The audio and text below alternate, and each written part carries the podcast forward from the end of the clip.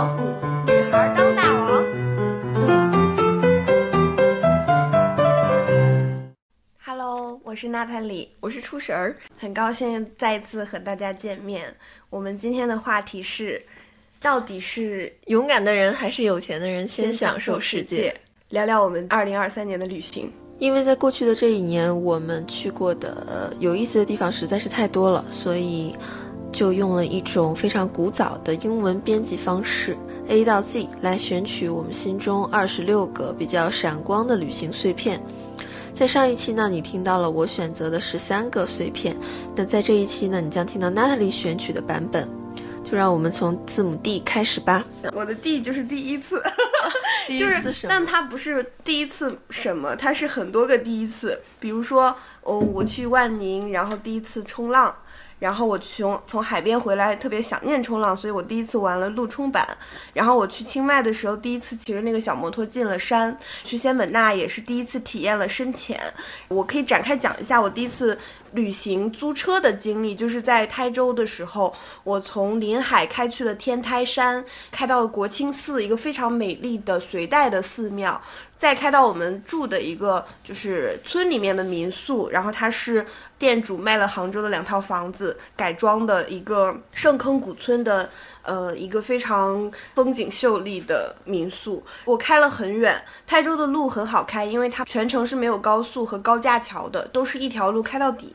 我记得那天还下了大暴雨，从天台山下来的时候，我们冒着雨，然后开到衣服从湿到干，开到山间的云一朵朵的铺到我的车窗上。我的车里面放着肖斯塔科维奇，我就觉得我仿佛在电影里面开车。我的朋友在副驾舒服的睡了一路。当时我忽然有一个顿悟，有一个觉醒时刻，就是我今年喜欢上的所有的运动，无论是冲浪也好，路冲也好，摩托车也好，开车也好，我追求的其实都是一种优雅的滑行的感觉，是超越了驾驭这个器械本身，所以它能给我和我身边的人带来很好的体验。对，后来我又想，因为今年我解锁了这么多不一样的感受，然后我觉得，呃，二十八岁了，有这么多的第一次。嗯，世界还是很广袤和丰富的。就是本来我们觉得，随着我们的成长，第一次的体验会越来越少。我可能从小，我三岁第一次。呃，唱歌呀，然后一岁第一次走路啊，小时候肯定会有很多很多的第一次和新鲜的感受。长大，我们的世界应该会越来越狭窄才对。但是其实今年我并不觉得我的世界变得越来越狭窄了，我还是有这么多新鲜的感受。然后我觉得这些与众不同的体验构成了和去年的我截然不同的一个新的我。嗯，那你觉得是有钱还是勇敢的人先享受世界呢？这个我觉得你的这个经历特别适合聊这个主题。嗯。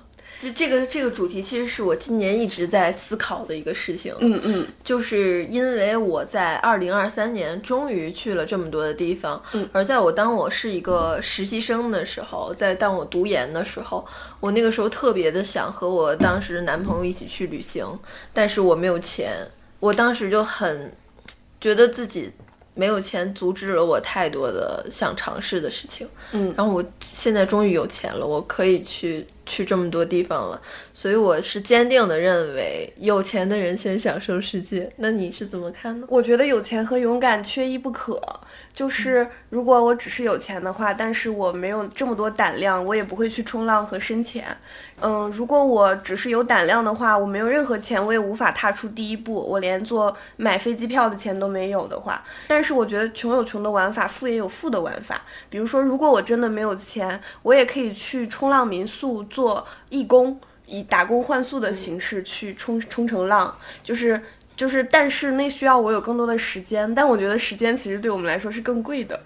可能因为我还没有缺乏勇气，所以觉得，嗯，勇气在你这里。先享受世界。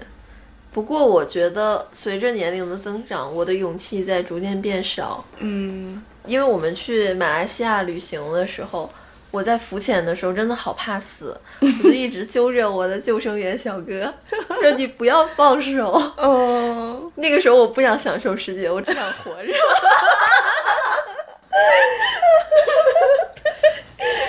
嗯，但是我也享受到了，这也是有钱给我带来的，就是我可以在保证我不死的情况下享受。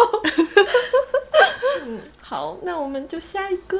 嗯，我的 G 是 Grandma's Home Cooking School，是我在泰国呃清迈上的那个烹饪学校，一个半天的课程。它是一个自己的庄园，你可以在里面采摘罗勒和香茅，还有那个柠檬草的叶子，可以去采摘那个果实。还有清迈的这种 Cooking School 要怎么定？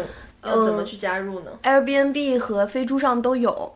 然后是三百块钱一个半日的课程，它会包含教你做四道菜，然后泰餐，对，是清迈就是泰国北部非常知名的四道菜，同时你可以把你做的东西吃掉。嗯，你都做了什么呢？当时我当时做了炒河粉、椰奶鸡汤和太北咖喱面，然后以及一个甜品。这个这四个东西都是我当时特别爱吃的，因为你是可以选择的。你比如说那个椰奶鸡汤，你也可以选冬阴功汤，但是我太爱吃椰奶鸡汤了。它的精神之光就是里面有香茅和柠檬草的清香，所以它并不会让你觉得厚重，反而是非常的清爽。然后我我是刚到清迈的第一天，就在呃一个城里的餐馆叫 Moonlight 之类的吃了，还是我的旅行搭子点的，但是我喝了一口就觉得那个非常的好喝，然后后面他就让给了我。后面我每次在清迈吃饭都要点那个，就本地餐馆我都要点那个，然后我就就去学了。第二道菜做的是。泰北咖喱面其实也我也可以选普通的别的咖喱，它有呃黄咖喱和绿咖喱两种选择，然后还有鸡和虾两种选择主菜。我就是特别喜欢吃它那个咖喱面，它那个咖喱面的奇妙之处在于它有两种面条，一种是就是煮好的碱水的黄面条，另一种是炸过的面条。炸过的面条放进就是你要刚开始吃的时候再放进汤汁里面，然后一起捞起来吃。当它融化在舌尖的时候，融那个汤汁又很厚重的包裹它们的时候，你会觉得这个口感非常的非常的妙。第三个菜就是炒河粉，炒河粉好像也是可以选择的，这个我有点忘记了。反正我炒的河粉就是很有锅气，老板嗯老师看了都夸。我们的老师也是一个也是一个很。就很泰的人，就是那种，嗯，让你怎么都男士，对对对，那个男一个男生，但是他讲话就是非常喜悦的气氛，就是非常优雅，然后翘着兰花指的那种泰国的男生，就是他会。拉长尾音，嗯，就是萨瓦迪卡、卡昆卡那种，但他会说中文嘛？他就先带我们逛了超市，呃，逛了菜市场，然后教我们认识各种泰国的食材和香料。过来之后，又就是手把手的教我们做每一道菜。我后来回国之后看了马蒂斯的展览，他有一句话说，嗯，画家并不是要把某一个人画的像，而是要画出这个人身上的精神之光。嗯，然后我当时就是回来之后，我就想。其实泰国菜里面的那些精神之光，你只要把握了，你也能做出非常好的、非常就是完美的泰国菜，就不一定追求跟老师做的像。然后我那天其实就是在按照精神之光的思路去在做那些菜，所以我做出了一个非常呃有锅气的炒河粉。我的火开的很大，贼大，然后我炒的把它那个汤汁又很收干，然后油放的也很多。我觉得炒河粉的精神之光就是那个锅气，然后椰奶鸡汤的精神之光就是香茅和柠檬草的清香，太北咖喱面的精神之光就是酥脆的炸面条融化在汤汁与舌尖。我还想到之前我看过的一个呃李斯佩克朵的小说，他写过一群人，一群陌生的人在一起吃一些大餐，他。在那个那篇短的小说里面有写到说，食物是陌生人之间的爱，因为他在描述他们吃面包的时候，就是每一个人身上的就是眼神里面流露出来的是那种爱。我正好那天上厨艺学校，我也非常非常快乐。我从在广州上大学的时候就对美食特别的感兴趣，然后我的朋友说我是被厨神眷顾过的人，但是我其实也从来没有上过厨艺学校，这被厨神抛弃了。没关系，厨艺之神从未眷顾过我。没关系，下次我做。我就那天我超级开心，因为虽然是跟一群陌生人在一起做饭，但是我体验到了厨艺学校是怎么一回事儿。我可能之后再去到其他我比较喜欢的，比如说日本这样的地方，我可能还会去报一个厨艺学校的体验班，去体验一下当地的这种做饭的精髓。嗯嗯，这是一个非常有意思的旅行计划中的一环。嗯，对，就是当时把自己喜欢吃的四道清迈菜全都学到了。嗯嗯。这个我感觉你你的旅行中总会给自己设计一些和大众的旅行路线不一样的专属于自己的爱好的这种小清单，非常的有意思，大家都可以挖掘一下自己真正想在旅途中做的事情和自己的爱好有怎样的连接。对对，就是因为我特别喜欢做饭，所以它对我来说意义重大。像如果就是嗯，比如说一个直男，他可能不是很喜欢对做饭没有兴趣，他可能就也不会去这样的路线。对，嗯。然后我的 H，你是不是往下还没有？我没有 H，我有一个 H 是海鸥，其实是前不久发生的事情，就可以简单来讲，因为是有一次我去有一个周末是呗？对对对，你知道我记得说了，去天津看海鸥。对，因为我在小红书上偶然刷到。西伯利亚的海鸥飞到了天津海河，我看到他们拍的照片特别的吸引人，所以我就立马买了周六的那个去天津的。高铁票很近嘛，我们只要半个小时就到了，而且它那个码头也特别方便，就是从从天津塘沽站出来之后走十二分钟就能到那个老码头。所以说，其实现在那些海鸥还在，因为冬天他们西伯利亚太冷，他们会在这儿待一个整个冬天。所以说，如果大家有兴趣，还是可以去看的。走出来就能去到那个老码头，然后每到十二点或者一点半这样的一些时时间节点，那些天津伯伯就会喂那些海鸥。我去到的时候，就是其实那个周末，大家很多人都已经刷到了小红书上的那些照片，嗯，所以说有非常多的人带着面包、带着麻花去喂，嗯，那些海鸥就会过来吃。那海鸥真的巨大，量很大。那天我记得特别开心，是因为我已经开始忙起来了，就是十一月底那半天，就是我偷得浮生半日闲。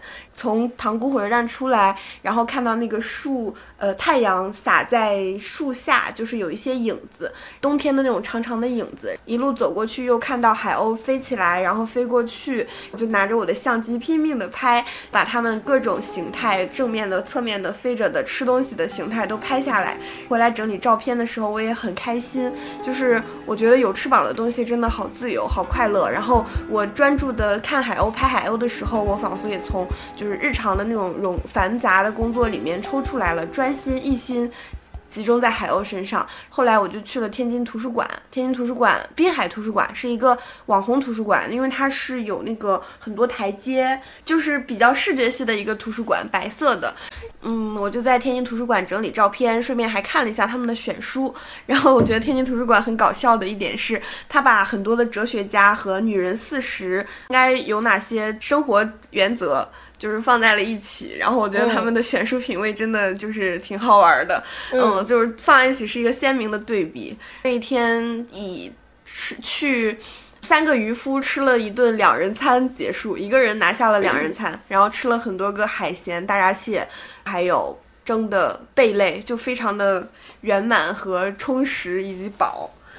嗯，我刚刚听你讲关于喂海鸥，我就想起来 NHK 也拍过一个纪录片，嗯，叫《计时七十二小时》。嗯，你你知道他们在中国也拍过这个，有一期他们就是在昆明的天池边池。好像是昆明公园儿吧，翠湖公园儿哦，那儿也有很多海鸥，也有，也是西伯利亚的。它其实就是拍那个公园里面喂海鸥的人，嗯，就是让人觉得，其实当你和动物产生连结的时候，就是很快乐。嗯，那期就让我当时也很感动。嗯，有很多人每一年都会到。嗯，公园里去和他们相聚。我觉得翠湖公园是一个很灵气的地方，因为我今年也去了昆明，去逛了那个公园。那个公园就是它很搞笑，它有它有衣帽架，我第一次看到公园会有衣帽架，嗯，可以让人去挂衣服。就是有一种回家了的感觉，然后它的那个呃牌匾上就有两要有一个对联儿，我也特别喜欢。十里春风青豆角，一湾秋水白椒芽，都是吃的东西，而且嫩嫩的很鲜美，所以很符合云南的气质。对，特别特别灵。然后那个我我是傍晚去到那边的，然后我就还看到了公园旁边有一个老年乐队，有键盘、萨克斯、吉他、贝斯、主唱、主舞，一应俱全。键盘和吉他老师都叼着烟，然后一整首歌都没放下来，特别拽。那个音乐虽然唱的是我和我的祖国，但是很松弛，整个就是无论是西南的山水还是人，我都觉得很松弛。然后他们穿搭也特别雅痞，就是阿姨的那个遮阳帽上有很多的花，爷爷就是穿着那种绿格子衬衫，还有各种戴礼帽什么的。我当时还看到一个写字的叔叔。拿着一个大大的毛笔在地上写，本来不知道他写的啥，然后他转过来就是看我的时候，我才看到他写的是“春城不觉晓”。嗯嗯，我感觉南方有很多公园还有区域都是会有一些演奏像乐队一样的老年乐队，嗯，自发的开心。对，你你知道广州有一个叫沙什么公园？沙面吗？对，就是沙面公园。嗯。我以前去的时候也是有人在那里演奏，嗯，每天都这样，很开心，嗯。其实我们去马来的时候，我去那个他们当地人的夜市，也是碰到了很多在演奏的，有一些那个穆斯林的女士还会唱邓丽君的歌，嗯，其实表现力他们都很好很好，嗯，而且真的我发现，在亚庇。马来西亚亚庇那个地方有很多人都会给这些歌手投币。我在那里录完一首歌的时间，我发现他的已经大概有五六个人驻足给他扔钱了。嗯，就是在他们那儿，我觉得做这个职业是一个非常赚钱的事情。嗯，可能跟我们国内大家冷漠的气氛有点不一样，可能南方也会好一些吧。南方会好，厦门你知道会有那个街头艺人证。我第一次听说，我在厦门鼓浪屿上就遇到一对儿，他们就是一个人拉呃一个女士拉小的手风琴，然后一个男士弹吉他，他们两个浪迹天涯。然后呢，你可以他们有一个小程序，你可以进那个小程序点歌，让他们去表演。他们两个吹拉弹唱样样精通，那男的有的时候还会一边。弹吉他一边吹口琴，然后那个女生就是呃手风琴，然后还可以应该是还可以拉二胡，然后他们就还出了专辑，你还可以花钱买他们的 U 盘，是一条龙服务一个产业。是的，是的，我看他们两个就是穿的就是那种嬉皮士的服装，嗯，就是很自由。去过西藏，去过。呃，成都，然后现在在厦门。他们说我们第一次在厦门，我们有了街头艺人证，我们现在是合法艺人。只是在厦门办的街头艺人证，对，厦门政府给他们发的。嗯嗯，那小程序二十块钱一首歌，我还花二十点了一首《千千阙歌 》。你还挺舍得的。对，因为我觉得他们很有意思。就是我我看到那个拉手风琴的姐姐，那个阿姨吧，我觉得那是五十年后的我可能。希望五十年后的你还是那么的快乐。他真的很可爱，他就是他的表情就是那种很灵动的，我觉得跟上班的人是不一样的。对的，前几年当我还没有来北京上班工作的时候，嗯，我姐姐就跟我说，她不太喜欢在那个地下通道里唱歌、弹琴的这些人。嗯，然后我当时觉得很奇怪，因为我脑子里一直都有一个西单女孩梦啊。我想成为西单女孩那样的，然后最后上春晚的草根梦，你知道吧？然后我姐跟我说她不太喜欢，我就问她你为什么不喜欢？她说我们嗯都我们都在忙着上班呢，他们在那里演奏，其实根本也没有人听他们在唱什么，然后而且堵在那里还会影响我们走路。我觉得这是一种非常上班族的思维，上班中心主义，上班沙文主义，对对，有点上班沙文主义了。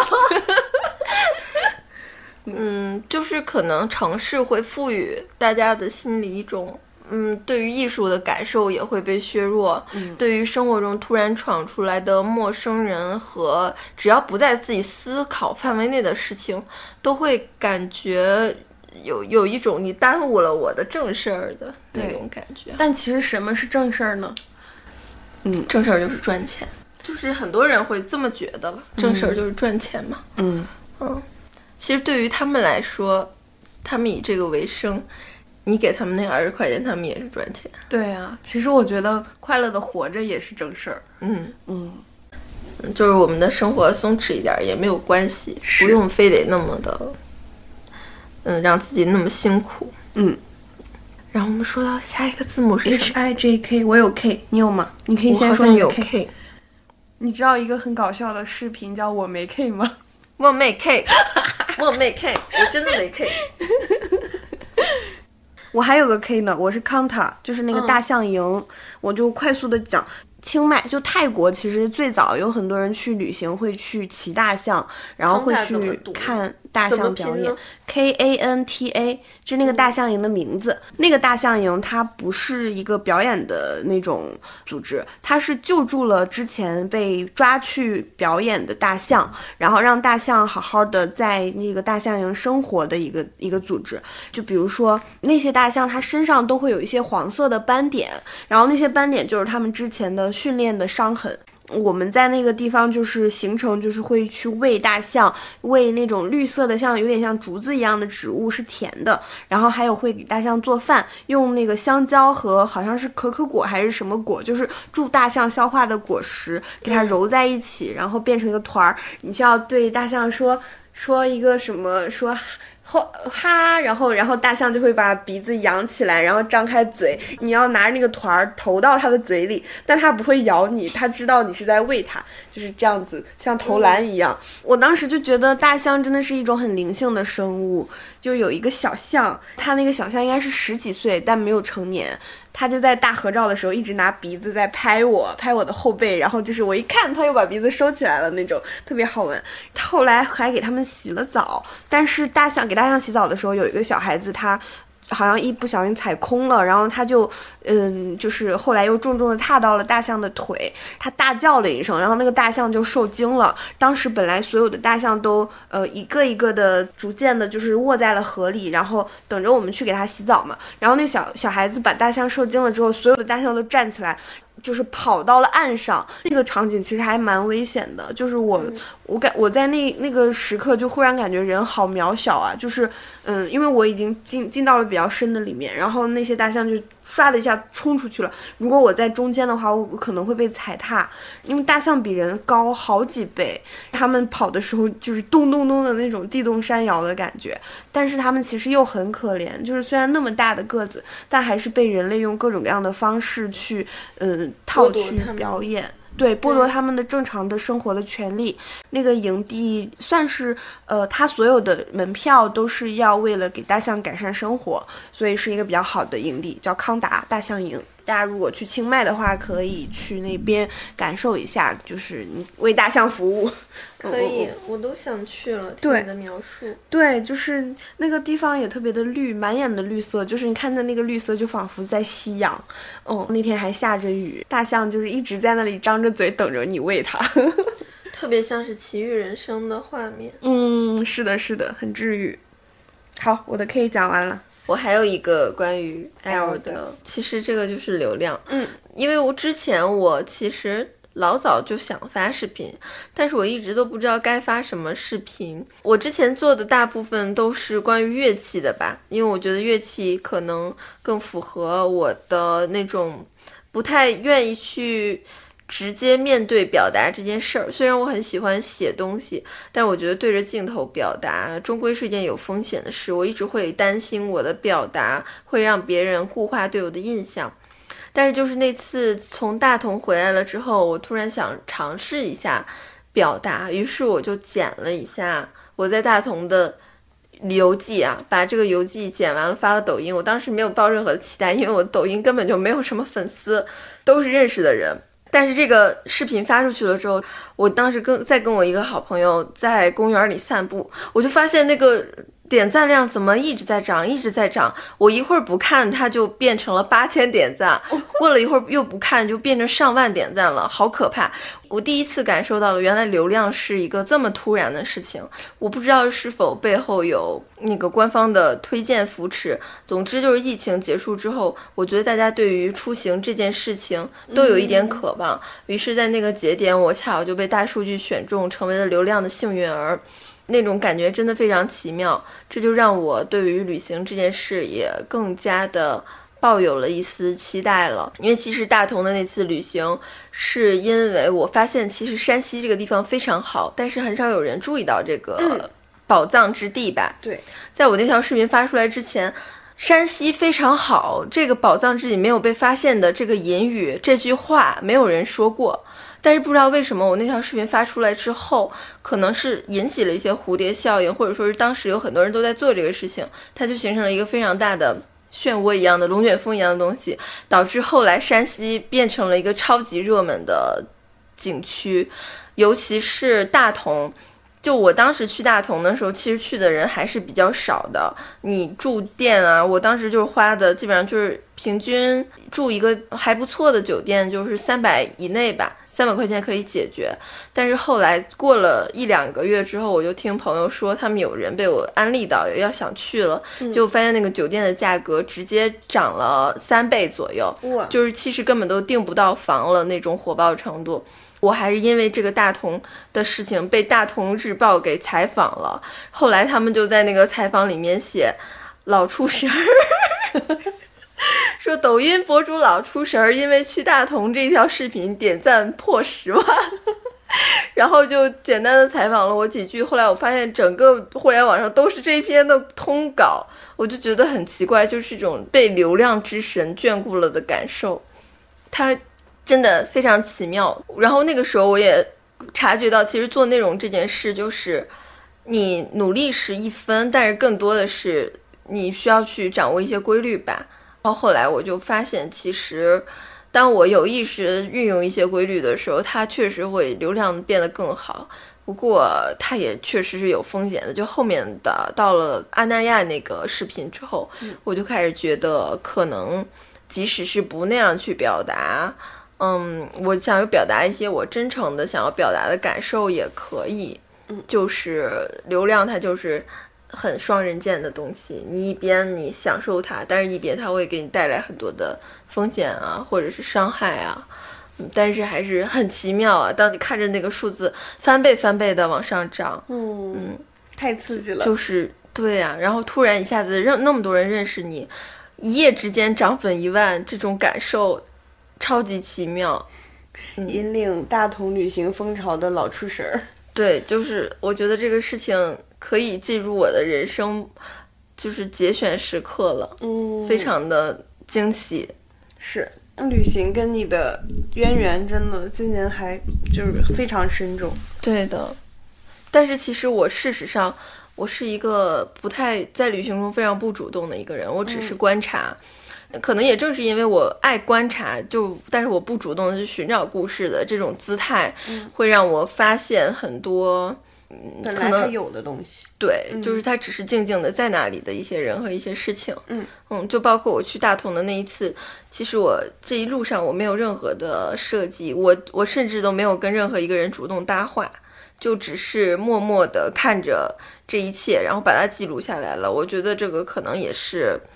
就是一种旅行的方式吧。当然，我也觉得更更好的方式是像我们在马来西亚一样，就是可能会主动的去跟他们聊天，这样你能发现更多的故事，你更能了解他们。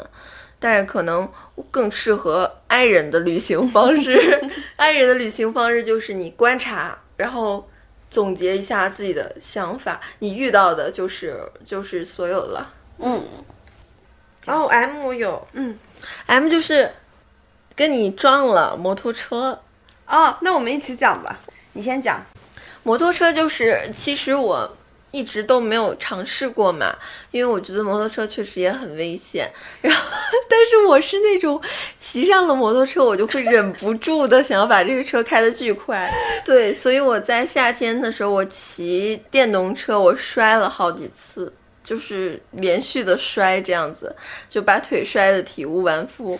因为我一只要那个速度感一上来了，我就不要命了。我就觉得这个速度太妙了，太神奇了，对，让人上头。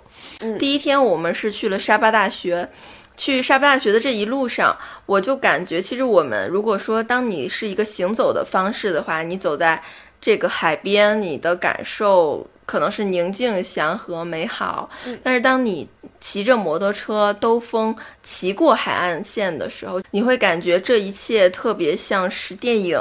你可以快速的看到有很多的家庭，然后有很多的情侣，还有一些跑步的运动的人，他们在海边的样子，就是那种上帝视角，让人觉得太爽了。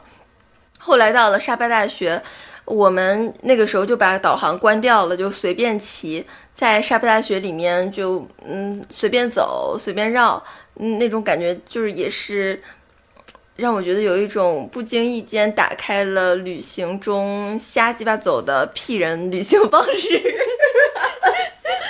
就屁人的旅行就是可能没有太多的规划，就是随便走一走就碰到了有意思的，于是我们就骑着骑着就碰到了红粉红色的清真寺，然后当时清真寺里正好在唱那个清真歌曲，那种神秘色彩超级浓厚，就是刚好也有晚霞是粉红的，然后跟那个粉红清真寺交相呼应，然后同时还有一个很神圣的吟唱，当时我们两个都被镇住了。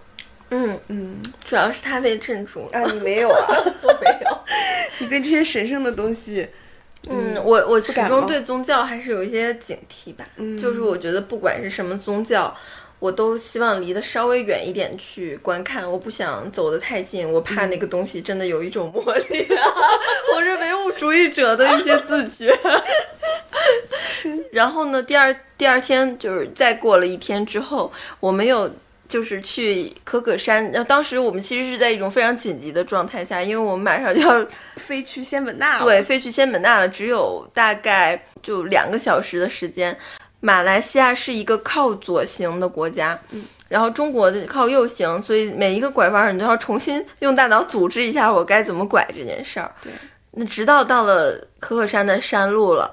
它才变成一条单行的山路，但是我觉得那个山路和我们东北农村的山路那种超级恐怖的山路，简直比那个还要可怕万分。嗯，因为他们的路修的特别的参差不齐，有好多的坑。我觉得只要我们的摩托车一进了那个坑之后，我们两个就会飞出去。对，而且它那个路只有中间是好的，它两边是塌陷的，就是你就很难走，你得往中间走，然后同时呢，你又跟那边的车道离得特别近。不知道亚庇的市政府可不可以修一下？对，求求了，这确实有点吓人。嗯，然后因为我们还要赶飞机，我们两个就是一边狂飙，但是一边又心惊胆战。在可可山，我们最后还是骑到了可可山的一个 resort，叫是什么？呃，观景地，Coco Heaven Resort，对，天堂度假村，一个非常好的一个观景的区域。嗯。嗯，然后在那里火速的拍了一些游客照，火速的又下山。对，然后下山的时候，我们发现时间已经很不够用了，所以我骑的巨快。最后我一个急刹车，当时是娜塔莉想拍我这个车的车速，当时已经到了将近六十，不止了。我我那个最快的时候应该快到八十了。我的天呐，你拍的比车还快。就是把你，我就我就是。因为我感觉前面有一个车要要出来了，然后我那个速度我觉得有点吓人，我就想赶紧捏个刹车给它停下来降速嘛。嗯。但是因为我捏的比较急，然后 Natalie 正好又在后面拍，这个车在降速的时候，它就产生了一个巨大的惯性，最后就刚好到速度降下来了，到了平稳的时候，我们两个摔跌在了地上。真的。这个也是一个非常奇妙的经历。未成年人请不要模仿出神开摩托车，真的太可怕了，我吓得，嗯，这就是我胆汁质人群的一些行为特质。嗯，是警察叔叔，我开的还是比较稳，还是稳一点去开吧。对，对我也觉得是有点危险。是，嗯，其实危险的不是速度，是我前几天听阎鹤祥，他因为他是骑摩托车环游世界嘛，嗯。我当时听他说的一句话特别有道理，就是说骑摩托车你需要眼观六路，耳听八方的一个点是，任何一个你视线内所在范围内的任何事情都有可能会成为你事故的那个伊始方，就是可能是一只小狗，可能是一只鸽子，可能是路边一个石子，它都会因为这种高速的情况下给你。带来一个大前前后空翻这样的，嗯，很危险的一个事情，就是你需要一直保持非常敏感的神经，让你的速度不不被外界干扰，让你的这个安全性得到一个保障。嗯嗯，它也确实很刺激，就是因为我们在上坡的时候，就是我会感觉到。你必须要去非常全神贯注，同时你要把身体的重心往前移，然后来保证那个前轮不会漂移的刷的就是翻上去。就是因为我在上坡的时候，我已经感受到了前面轻飘飘的，就是它已经快要起来了，所以所以我一直在说，我说老婆我们要往前，我们要往前，我说让让你往前靠。然后当时你好像还有我没听懂，对对，你没听懂，你还在拍，就是我们我们的那个路啊，然后我们骑车的那种状态。然后我当时就已经快吓死了，我就觉得这个轮子马上飘起来了，然后我我整个人已经趴在上面了，很嗯，就是就是想要把它稳住，但因为那个路大家真的太陡了，你就仿佛是你在迎面上一个三十度的坡。对对对，嗯，它最陡的地方我觉得都快到三十度了，应该。对，然后我觉得吓人，就是你一个不小心就会，我们就我们俩就会人人就是 负命丧马来。然后我我当时甚至我还在想，因为我们那几天又要浮潜又要骑摩托车，我就在想，如果我们在这死了的话，我我的家人要怎么去马来呢？就是我爸妈他们去马来这一路上他们会遭遇什么呢？他们收尸的这一路上，国际会不会给一些帮助？大使馆会给予提供什么样的帮助？然后当时那里。说我们可以买一个保险，我们买了保险之后，就是可能人生如果出现意外的话，会赔个七百万吧。对，嗯。但是我我当时就在想，说如果我们都死了，谁知道我们买过保险啊？他还怎么赔啊？我就在想，我们两个中人之中，其中有一个必须得活着，另一个死了，当时还可以。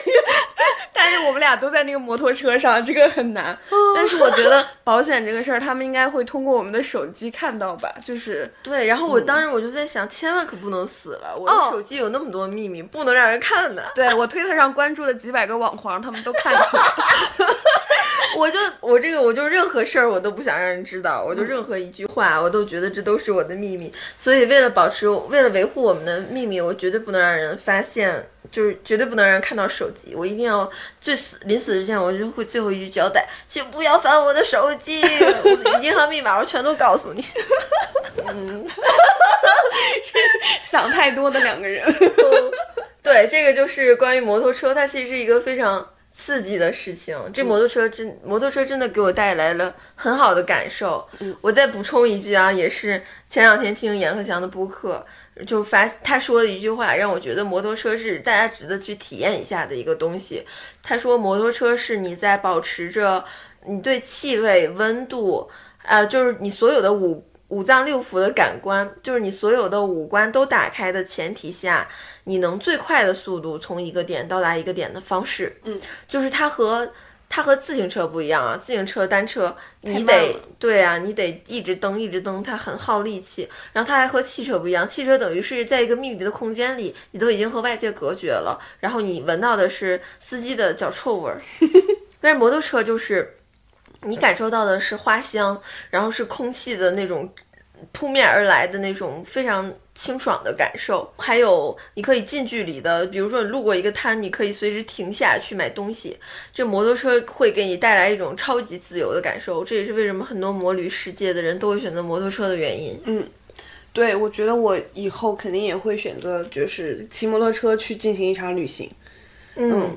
我是在清迈的时候第一次租摩托车，然后当时租的是一个一百五十 cc 的，因为我想起来我没租到一百二十五的，它没了。我也是第一次骑车去山里，但清迈的那个路比可可山的路要好一些，没有那么的陡。嗯，我当时有一种圆梦的感觉。我在摩托车上听了我最喜欢的杨千嬅的一首歌《飞女正传》，讲的就是一个骑摩托车的一个女混混，她的爱情故事。就是我特别喜欢骑摩托车去山里面，因为山里面它会有很多的丰富的气味，然后有很多植物的那个呃味道，你同时又能感受到呃跟坐汽车完全不一样的，就是那种五官的感受。所以我们在亚庇又一次骑摩托车，我也非常非常的开心。我记得我们刚租了摩托车之后，初雪在拍视频的时候，不停的说：“我们有摩托了，我们有摩托了。” 确实，就是有有一种我在游戏里获得了一个新道具的那种，对，有腿了，很快乐的体验，来去如风。嗯，好，摩托车就讲到这里吧。我个我有个 O，嗯，我没有 O。好，讲我讲我的 O，我的 O 是 Ocean。但是虽然说 ocean 是深海，但是我这个是与大海贴身肉搏。嗯，就是关于你冲浪。嗯，对，就是都有吧。就是它的缘起是在我我在厦门的海边看很多青少年下海玩风帆，我当时也很玩，因为我当时一个人很孤独，一个人只是看着海散步太没劲了，又不是拍虎上秀的电影。然后虽然那次我也约了朋友们，但朋友们只是过周末。然后我为了能换到南航随心飞的机票，就是必须要在那儿待上五天，所以有三天我都是自己在逛的。就问那个教练说，我能不能也下去玩？他们说要经过训练才可以，所以我只好望洋兴叹。就是在那个时候，我决定要下决心学冲浪了，因为我想要和真实的大海天生肉搏，而不只是看着。我以前就也是只是对冲浪感兴趣，但是真的那天下定了决心，半个月后的五一假期，我就去万宁学冲浪了。然后很神奇的是，自从我做了这个决定并执行到位之后，我做其他的事情好像也不会像以前那么就是浮皮潦草了。就是我我以前可能有的时候，嗯，比如说甚至工作上的一些事情，我也就。是应付了事，但是那次因为冲浪的体验特别好，冲完浪回北京的飞机上，我闭上眼睛，脑子里面也全都是海浪。它就是一个很专注在冲浪本身这件事情上的一项运动，然后你又能够去驾驭那个板，你又能够去。追那些浪，它对我的影响真的很很大很大。我觉得就是和大海和世界贴身肉搏，就是一件很爽的事情。你能够在里面得到认知，得到智慧，得到快乐，得到成就，得到很多很多的东西。它就是也真的是影响到了我做事情的一些方法。嗯，就是一竿子插到底，要做就做到底，就是贴身肉搏这样子。嗯嗯，就是一个小小的，就是让你的勇气被训练的更加，更更厉害了。嗯，对，O P Q，你有 Q 吗？我的 Q 就是青城山，就是我我在青城山住了一个道观，然后那个道观就是在大山里头，然后。特别搞笑，那个道长说，从四十年前他进这个道观就在修房子，一直修到现在什么程度？就是他们修出了一个很像那种日式极简的原木风的那种民宿，你可以在携程上订到他们的房间，你是唯一，他们是唯一一个可以从携程上订房间的道观，其他的道观都是要去了之后才能住。我在那边过了四天很简单的生活，每天就是一日三餐吃他们很简单的柴火饭。他们是一个能吃肉的道观，就不是说吃素的。它有非常多的有一个。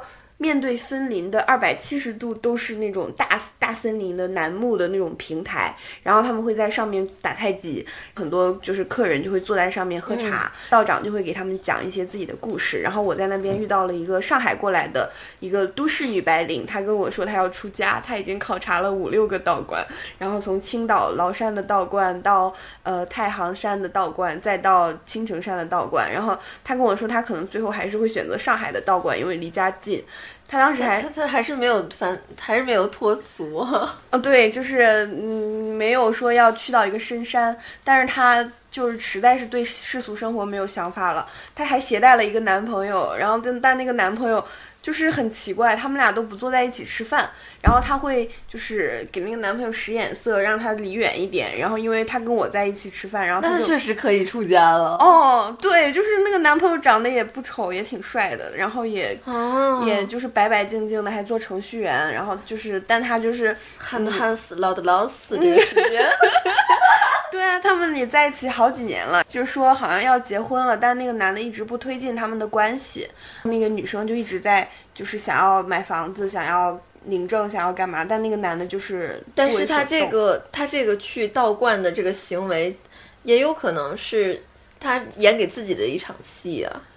我觉得其实是了，就是他可能非常的焦虑，然后同时他在事业上也没有得到就是非常好的提拔，她的男朋友又老是就是嗯不为所动，就是不去主动推进他们两个之间的关系，她就觉得。自己无能为力，很想要遁入空门，但他最后可能也没有真的去遁入空门。但但是他就跟我说他想出家，然后他一直在问道长出家的步骤是什么，在这边出家会有什么样的待遇，不啦不啦的。那个观里面还会有一些其他的工作人员，比如说接我们上山，开着一个就是一个皮卡。的那个一个大叔，他说他是皈依，他不是出家，但是他一直生活在这个寺庙里面，然后他也。就是按照寺庙、按照道家的这种呃生活方式去要求自己，他就也穿着那种道家的衣服，但他就是不属于道长之类的。嗯嗯，他就是说我在皈依这个这个寺院，然后听起来就特别的古朴。然后他们做的那个柴火饭 很好吃。他们他们会刷抖音吗？他们会发小红书。啊，对。他会那个皈依的那个大叔，他以前就是做酒店管理的，所以他很专业。我就是在小红书上刷到他们，但不是他们自己发的。他们当时我刷到是一个姐妹发的，然后她发她拍摄了几根就是非常大的古老的原楠木，还有那个道观的房间。我发现这个房间条件特别好，然后楠木又很幽深，还可以走上山看那个山里面的佛头，还可以去，嗯，就是在青城山里面闲逛。我就觉得特别好，我就定了。其实我是二零二二年定的，然后本来想要那年的清明节去，但是那年突然爆发了疫情，四川，然后我就没去。他帮我保留了一年，我今年一定要用掉它，所以我今年清明节就二三年清明节就去。他会给你保留一年，因为当时是疫情嘛，然后他就说我一年以内用掉就可以。我就在那边，就是我没有抄经，但有人在那个他们的那个茶室里面抄经。那个道长他还会教你一些养生的秘籍，就是道家就很喜欢这些嘛。他们还可以算卦，因为清明节他们还要做一些手工的，就是驱邪的东西，就深度的参与了道观的生活，就是包括他们很多东西很原始，他们烧柴去做饭，挂着那个腊猪肉。就反反正在那边的生活，你就会变得很很清静，你的心很清静。然后晚上的时候，嗯，你可以坐在那个露台上面听蝉鸣。白天的时候可以上山，可以下山。然后我就拍摄了很多的植物，去用那个观形色，就把它们识别出来到底是什么。然后我就把照片发到微博上，我朋友就说看到我的照片仿佛吸了一大口氧，说我同行的朋友她是一个她是一个做 AI 的，就是女生朋友，然后她说我如果做了艺术家，我一定要在这个地方长期住着，然后我就会吸天地之精华，就是有那种感觉，嗯，就是一个非常奇妙的体验，嗯，住在道观。确实很不错，我又被种草了一个目的地呢。那哦，我当时还拍了很多山里面的废墟，就除了那些植物之外，我发现其实那个山青城山有很多人居住的痕迹，但是那些屋子都倒塌了，就是那个。自然对于这些木头、木头、木材的降解非常的快，很快就会长出小植物、藤蔓啊，然后什么的。对，就我发现，其实，在山里面，人不是主场，自然才是主场。就是人造的事物很快就被分解，然后那些植物就欣欣向荣，不断长出新的来。太好了。对对对，我特别喜欢这样的场景。就虽然很衰败，希望没有塑料残余什么的。对，就是很少，比较少。他们山里面也很少用那些塑料，但是我们爬到山顶、快山顶的时候，也还是会看到他们就是平地，就是在那种山间的平地上，就是有人搭建出自己的家园，很神奇。就是他们可能一点点挑上来的那些材料。嗯，然后道长还说他们之前还拿过枪去保卫这座道观。嗯，就是。在应该是文化大革命的时候，哦，对对对，就是有人要上来去搞破坏，嗯，然后他们就拼命的保护，因为那些楠木都是四百年前种下来的，嗯，好早好早了，真的不容易啊，嗯，才有现在的样子，对，我的 T 是 True Love 真爱，这是为什么呢？因为我在昆明的时候，嗯，真爱和 T 有什么？True True Love，对。它其实并不是任何人的感情啊，就是我在昆明刚落地，然后我就打了个车，跟出租车司机说我要去翠湖公园。出租车司机说你来的这个季节海鸥都飞走了，也没有花儿。但是其实后来我还是在翠湖公园和看到了其他的禽类，就是一些鸳鸯什么的栖息在船上，然后我就整了点薯条。那个出租车司机就问我说：“我们这里是不是很破？”我说：“没有啊，昆明很有自己的个性。”司机就说：“很多人来了之后说昆明比他们小县城都破。”这个时候我正在看窗外，然后那个鳞次栉比的高楼上竖着两个偌大的破字，叫“真爱”。我就说：“大哥，你睁眼看一下，太酷了，你们昆明。”哇，我们可以把这个图片配配配图，可以到我们的这一期的简介里。好啊，就是我觉得这个就别的地方好像就不会这样子弄，就是它有一种淳朴的真挚，就是破楼上面写俩字“真爱”。我也特别喜欢这种不期而遇的精彩。对你看到这两个字，我甚至有点感动。我也有点感动。嗯，是谁放上去的呢？是谁想要放这两个字呢？它又代表着什么呢？对，让人有很多遐想的空间。是的，我到现在还相信真爱。我也相信。来击掌。但是我们，所以我们就是这样这样的人。嗯，好，这就是我的 T。好，嗯。我的 W 是海边 wedding 海边的婚礼，嗯，就是也是 call back 前面我不是讲了我们，嗯，有一个朋友就是 friends 那里有个朋友要结婚，所以我们一起拍了老友记的那个婚纱照，然后这个就是后来他十月份的时候结婚了，邀请了我们去深圳，他在海边租了一栋大大的房子。嗯，给我们留了一个最大的房间。他的那个婚礼就没有爸爸牵着女孩的手递给老公这种陈旧的环节，嗯，直接就是他们两个走到前面，然后开始就是 交换戒指什么的。而且就是他还作为他们家的这个代表发言了。我我其实我今年十月参加了两。两个婚礼，一个是在北京的一个米其林餐厅的法餐的园林里面，另一个就是在这个深圳的海滩，后面还有远山淡影。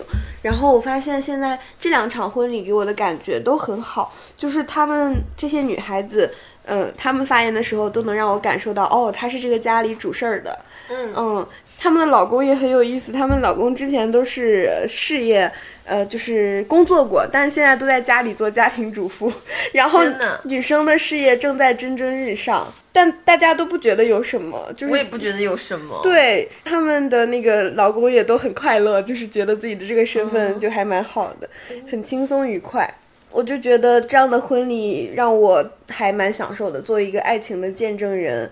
就比较考虑来宾的感受，而且也比较新吧。好的，嗯，海边的婚礼，对，美妙的婚礼，对，就是在海边。我们那那天还看了他们两个跳低俗小说里面的那个扭扭舞，嗯，然后我们还唱 K 唱到深夜，就是他们有一个那个 K 有麦嘛，然后也可以放歌，我们就就是一直唱 K，吃的也不错，就仿佛是他组织了一场我们的旅行。嗯嗯嗯嗯。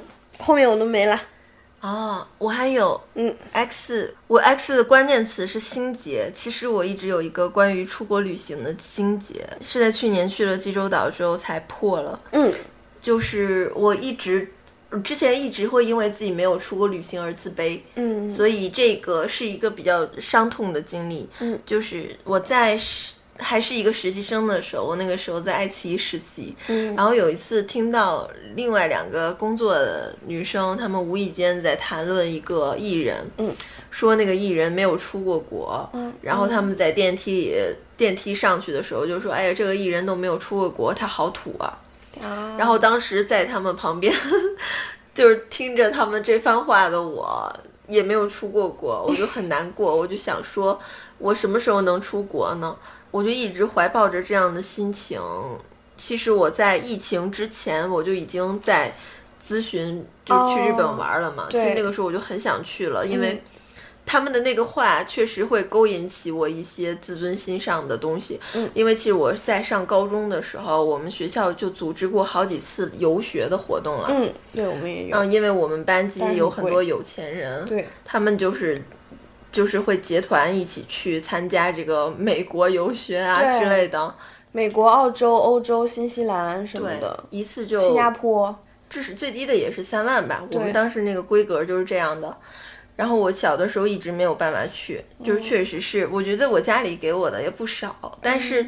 就确实游学这个事情，我觉得是也是没有必要花的钱。你游了一次又能怎么样呢？所以我也没有要求过。但是到了成年之后了，我确实觉得我需要一次出国旅行。我真的不只是，我可能也不只需要一次，我就是想看看这个世界。嗯。于是，一直到了我去年都已经二十六岁了，我才第一次出国旅行，去的还是济州岛。我觉得那个。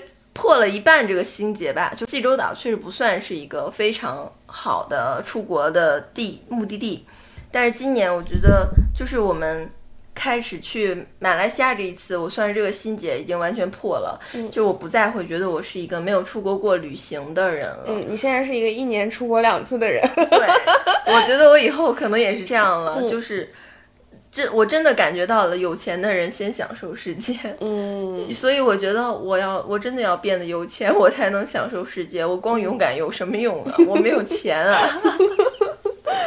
嗯，出国机就是这次，我觉得我的心结终于破了吧。关于那个，可能关于那次这两个同事他们谈论这个事情，他们完全是无心的，只是那个时候作为敏感的我听者有意了。我还有一个歪的关键词是萤火虫，嗯，就是我们去亚庇的银河看红树林里面的萤火虫那一天，给我带来了特别大的震撼。因为我小的时候，我只是在我五岁之前的记忆里，好像是看过萤火虫。因为那个时候自然环境非常好，我可以在山林里。我们那个家乡也不是非常。也不是什么特别繁华的地带啊，就是那种县城风景。那个时候看到萤火虫，好像是有看过的。但是自从我开始上学之后，我好像就再也没有看过一次萤火虫。这一次我就看到萤火虫，那个瞬间，可能那个时候那个时候娜塔莉在工作，太惨了，所以我没有能有一个 Y。嗯。当时我的感受非常奇妙，就是我觉得这些原来这个世界上有那么多害羞的动物啊，原来有那么多害羞的生物，它们远远，它们其实都生活在我们看不见的地方，只有你走进了它们的生活之后，走进了它们的生存空间之后，它们才会出现。就是我们的船经过它们的时候，我人是要发出声音，它们才会靠近你的。嗯，然后我就看着那个满树，就是一个树上挂的全都是萤火虫，那个树就像圣诞树一样漂亮，在一闪一闪的。嗯，他们还会飞进我们的船里。我那个时候觉得梦幻到不敢相信这个眼前的这一幕是真的。嗯，因为我一直觉得萤火虫只有在电视剧里用那种五毛特效才能看到。嗯，我都觉得这个世界上已经没有这种生物了。尤其是当你在城市里面待久了，你会觉得这些。这些我们从小就知道的东西，它会离自己这么遥远。包括这两年，我都已经没有再看过蜻蜓了。小的时候都经常抓蜻蜓玩，还有什么七星瓢虫之类的。我在北京也没有看到过七星瓢虫，只能看到蟑螂。就是我觉得我们的生存空间，嗯，能出现的动物，它就那么几种了。你要是想再看到更多的动物，你真的要是走出你这个城市的这种氛围，然后你会发现，其实这个世界上有很多等待着你。去发现的，他们在静静的生活的这么一些生灵，你是，嗯，就是你，你平时感知不到他们，你如果不进入他们的生存空间的话，你一辈子也不知道他们。但是他们就在那里，他们就在那里好好的生活着，这让我觉得这个世界上还是有一些，就是不同的活法。萤火虫有萤火虫的活法，我有我的社畜的活法，这让我觉得很有意思，很惊讶。嗯，是。我也是很久，我从小到大没有见过那么多的萤火虫。小时候可能偶尔会见到一两个，然后之前今年去台州，在草丛里面见到了两个，但是就只有两个。然后我在亚庇有那么一一条河上，好多树上，好多树上都有一大堆。对，然后它还会飞进船里面，停留在我们的头发上和脸上。对，它停留在我们的手上，我就像一个发光的戒指一样。对，太美丽了。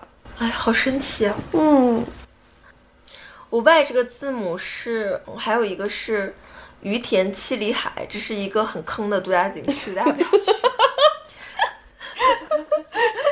但是我作为我作为抖音博主，我是被邀请去的，或是被邀请去的，但是。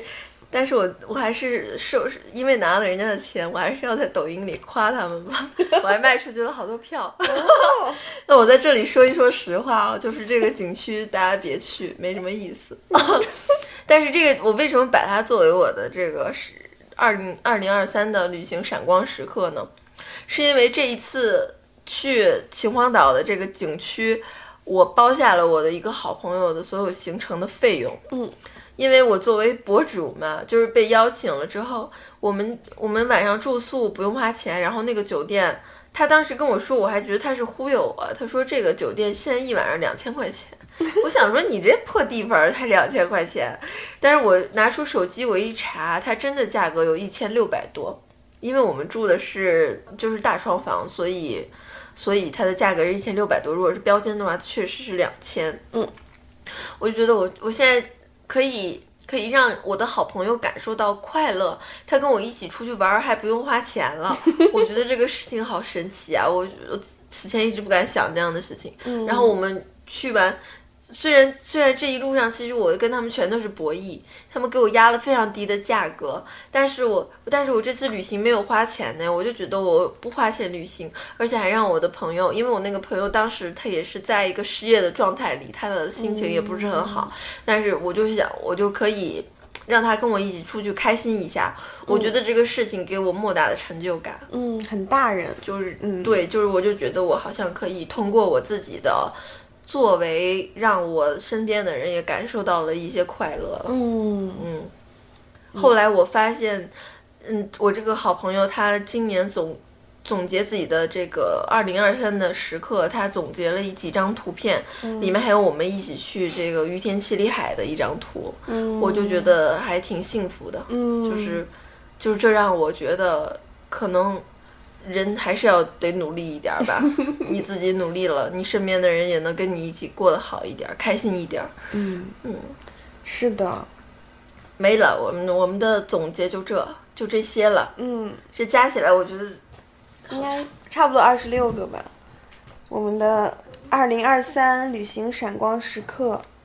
嗯，二零二三年旅行真的会让我觉得我玩够了。对不起。我有点玩够了，因为我确实去了太多的地方了。但是我心中一直有一个特别想去的地方，叫日本。我我其实一直都特别想去日本，但是我一直都没有去过这个地方。嗯，二零二四你可以准备起来了。二零二四我只想去一个城市，就是东京。嗯，我只想去日本玩。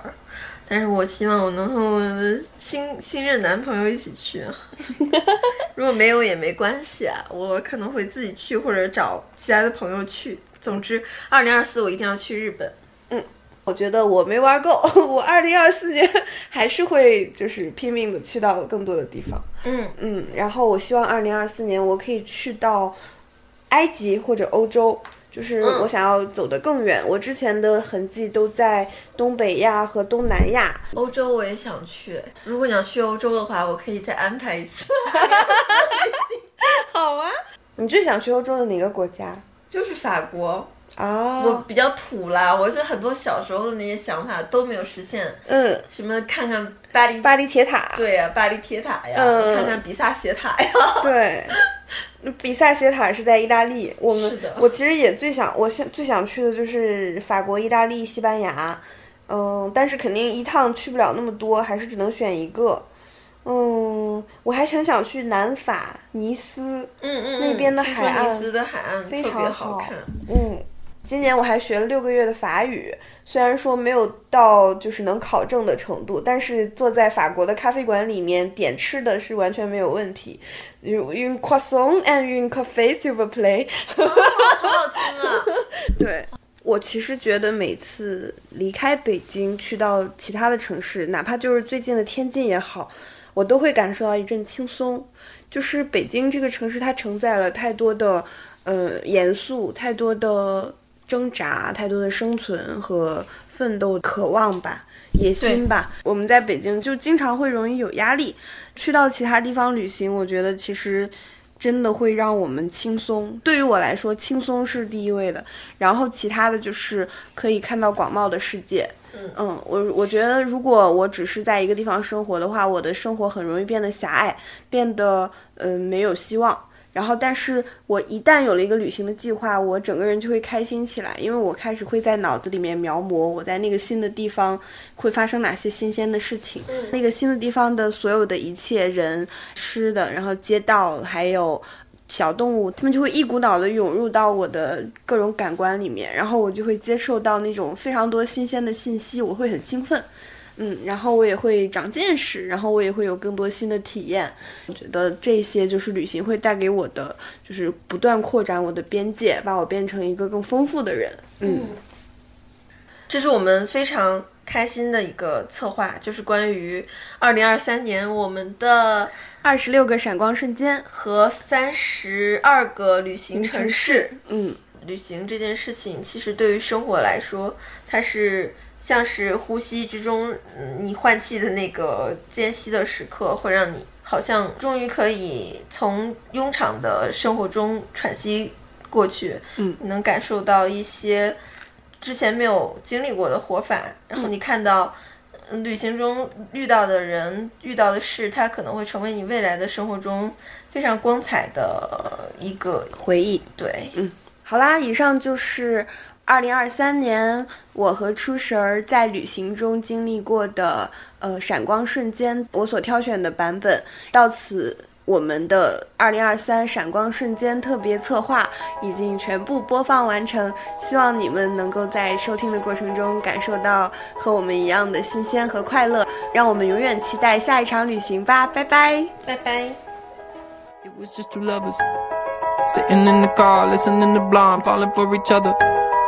Thinking orange skies, feeling super childish. No Donald Glover. This call from my mother. Like, where you at tonight? Got no alibi. I was all alone with the love.